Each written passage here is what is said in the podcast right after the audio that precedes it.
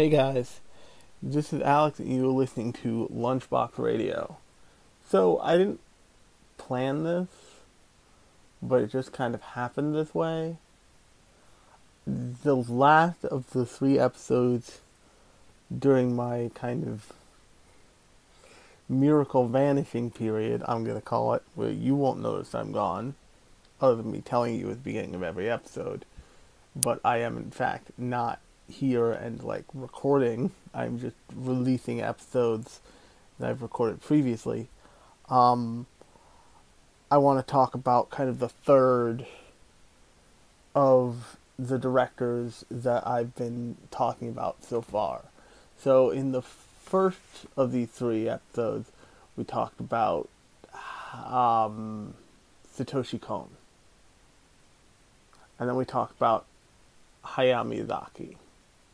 And now we're going to talk about the last director, the one who's gotten tons of of notice recently because he makes really, really, really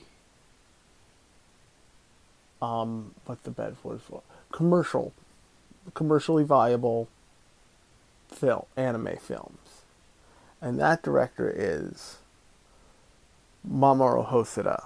Now, Hosoda made things like um, The Girl Who Leapt Through Time, Summer Wars. I, I love both of those movies. Summer Wars is probably one of my favorite anime movies ever made. Um, and Wolf, he, he also made Wolf Children. Now, Hosoda has everybody was really kind of blown away by his first film, which was, I believe, The Girl Who Left the Time, but don't quote me on that. There's always a chance he had some sort of like indie college project that like five people know about and it makes me look dumb. That's the way the universe is. Um, but he then kind of slipped into this direction with Summer Wars. There's a kind of a thing happening in Summer Wars. A thing a trend that he starts in Summer Wars.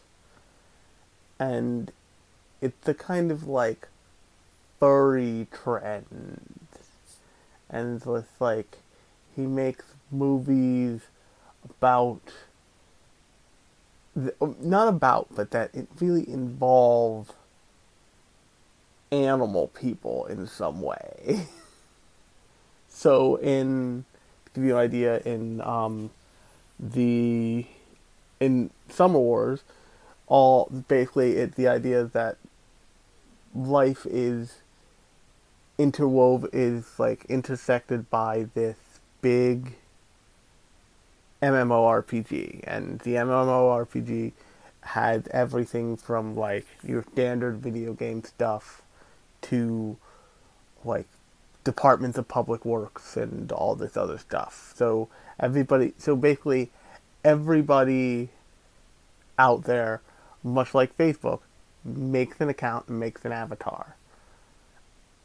And the plot makes it so the main character is basically a squirrel kid, and the other main character is, for all intents and purposes, a bunny girl.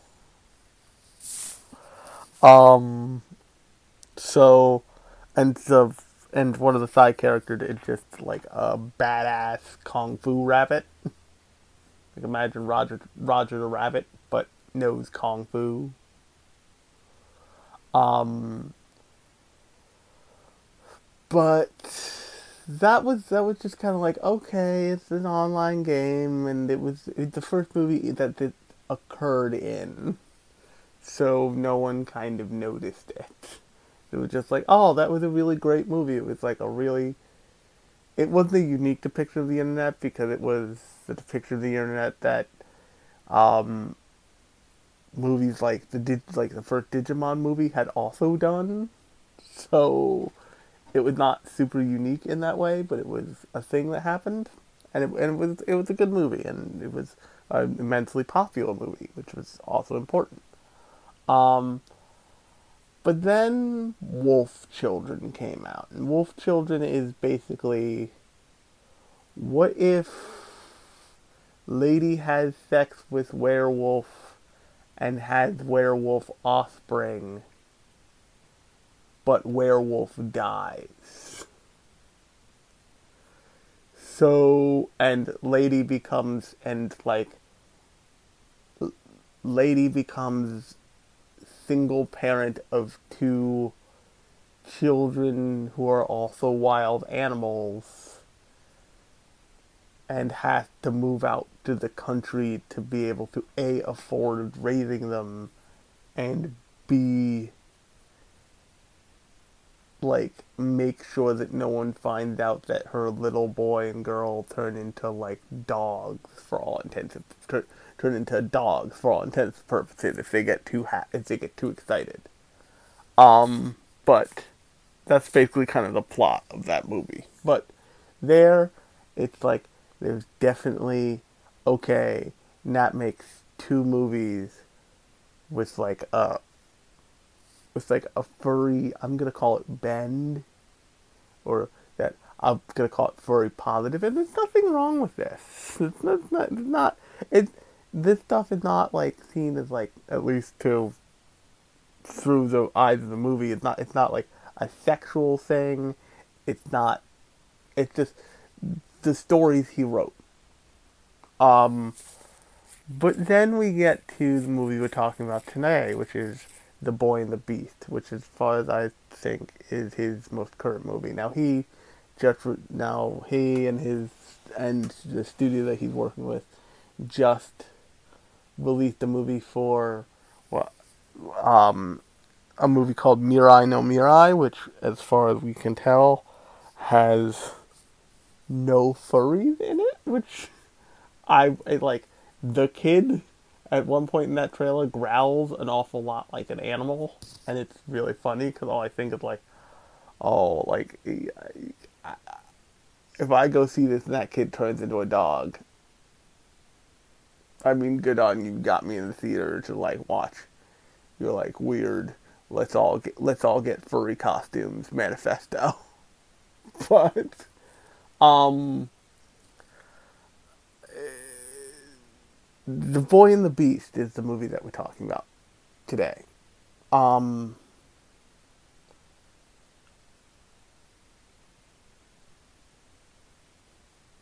it is a The Boy and the Beast is basically a story about and, and the other thing that's nice about this about Mamoru Hosoda's movies is that he's not the the plots are not ultra complicated. They are simple and easy to get across, such that I don't even need to like go super long in explaining it. Um. So basically, there's a kid who is abandoned by his family and kind of wanders into this fantasy world where he becomes the apprentice of this beast essentially. He wanders into like beast world where instead of like hum- humans don't exist and like beasts are the primary race and beasts of all shapes and sizes and blah blah blah. He basically apprentices with this like quasi bear dude. Um but then after he becomes an apprentice at some point he gets transported back. He goes back to the real world. And it's just, it's about him dealing with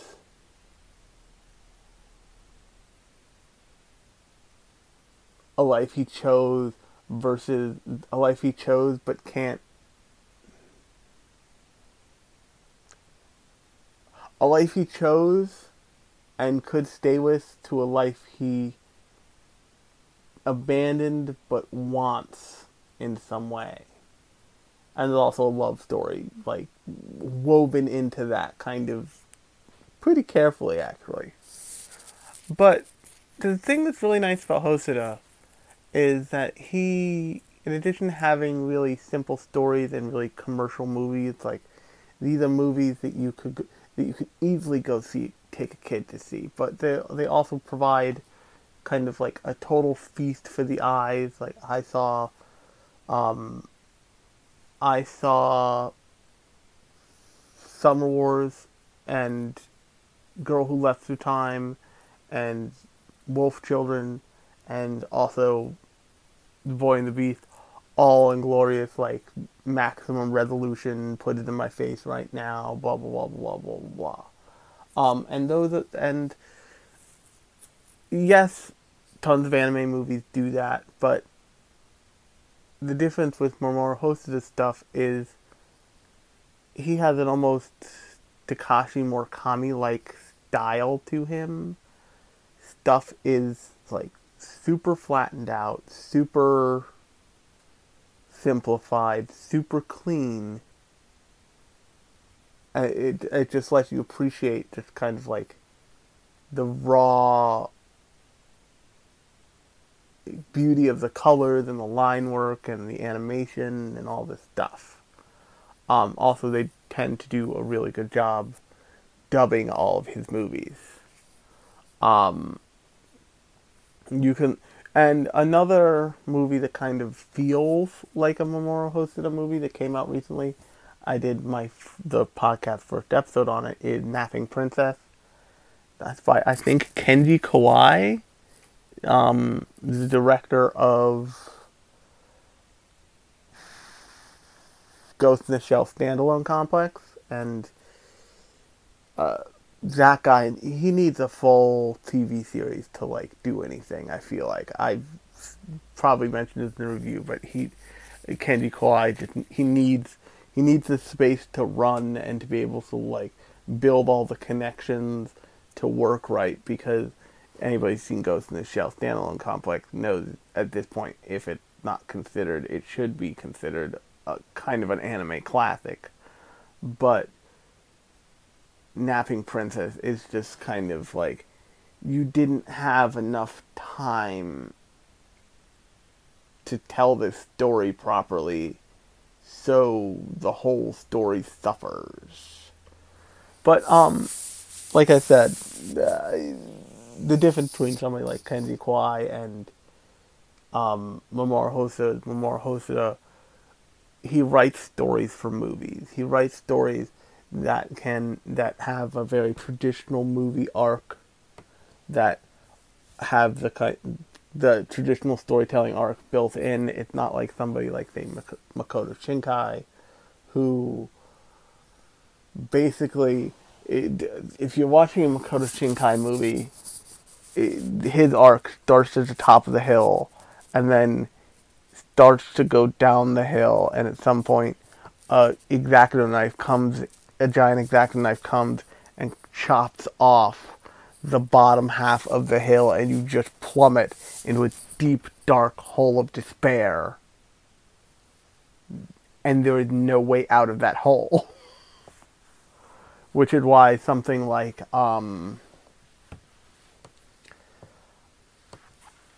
uh, his latest movie, Your Name, did so well because so many people knew about Makoto Shinkai and his stuff is gorgeous because of the way it's animated. It's animated using largely like cel shaded computer technology, not traditional hand animation, so he can do these big epic shots and he can add a lot of detail without necessarily sacrificing budget. Um, but eh, because your name had a more traditional story arc to it, it was kind of it was the excuse everybody needed to be like, oh, you mean that guy who makes really beautiful sad shit made a normal thing? Yes, I'll pay all the money. I'll pay all the money to go see that multiple times. Um, but Mamoru Hosoda doesn't have that level of like beauty to his work. His work is very graphic, but he has the storytelling element. So it's like you have the traditional high, low, high, low end on high kind of wavelengths of a story. And he also he writes good big personalities and he writes characters who are conflicted really well. Like in um, Boy and the Beast, the main character Jinta is um, he's conflicted because he like wants to be a master swordsman, but he's a human, and once he comes in contact with the human world, he realizes like you know I'm I'm a 16 year old guy. I like girls. I would I want to stay here. But he realizes that he has made commitments to his master. I forget his master's name. Um, the big the big bear dude, and he has to follow through on that. So he's trying to balance his wants and need, but also he has things like a girl who's interested in him, trying to help him, you know, learn how to read and learn how to study and all this other stuff, and that's very like that's very intriguing to him. And ultimately, the way the story plays out, he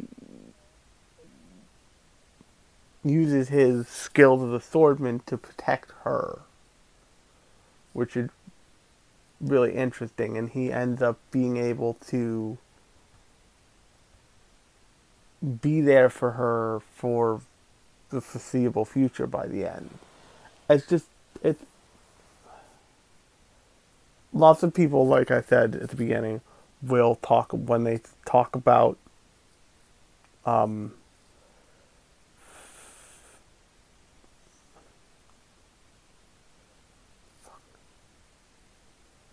when they talk about um, the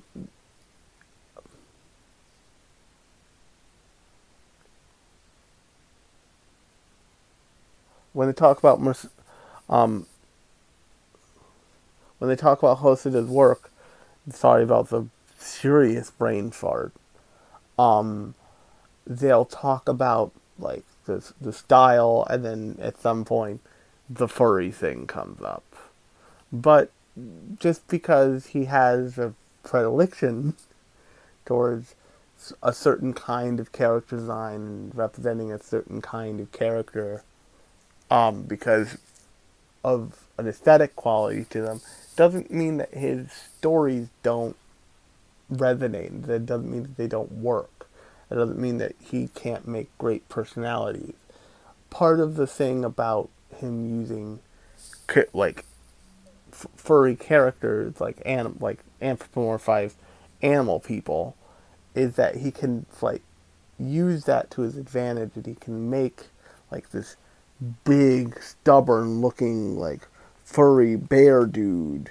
Like a stubborn asshole who doesn't really want to train Jinta but slowly like comes to actually train him and put up with him and like love him and make like this like old wise troll dude really be like that. And so he can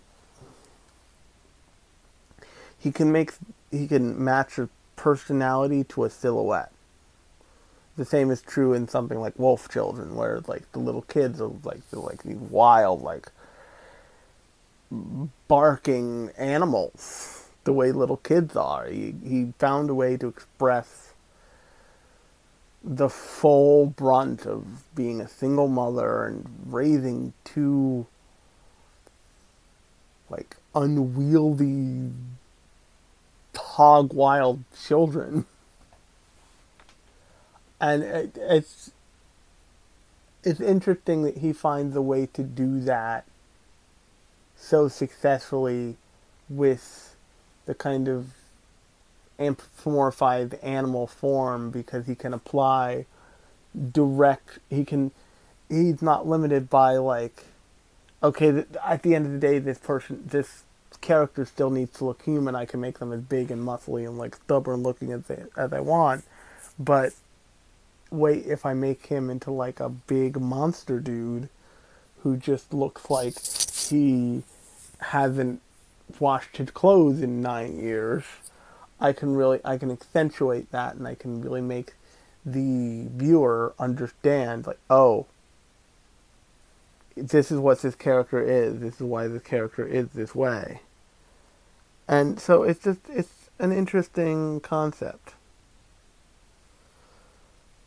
Um but I think I'm going to cut this one a little short since I'm doing this a little late. Um but I'll be back next week with like original episodes recorded on time, blah blah blah blah blah blah blah. I might do another movie next week. Um because I will be just getting back and I'll be a little jet lagged and I'll be a little loopy.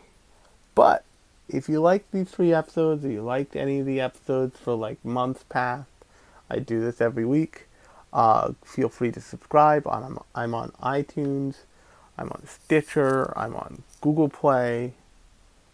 Um, and feel free to drop by the iTunes page and leave me a review.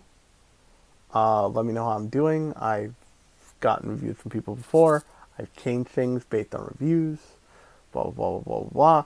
And if you have friends who like anime and they want to listen to somebody who has spent upwards of close to three decades watching anime talk about it, share the podcast with them. Let say, you know, this guy rambles a lot, but he seems kind of cool and he makes some good points maybe listen to him, maybe find your favorite show out of the ones he's done. He's done all kinds of things from shonen shojo to seinen and beyond. Um, and listen to it. And yeah, let me know what you think. Share the podcast. Subscribe. I will talk to you guys next time.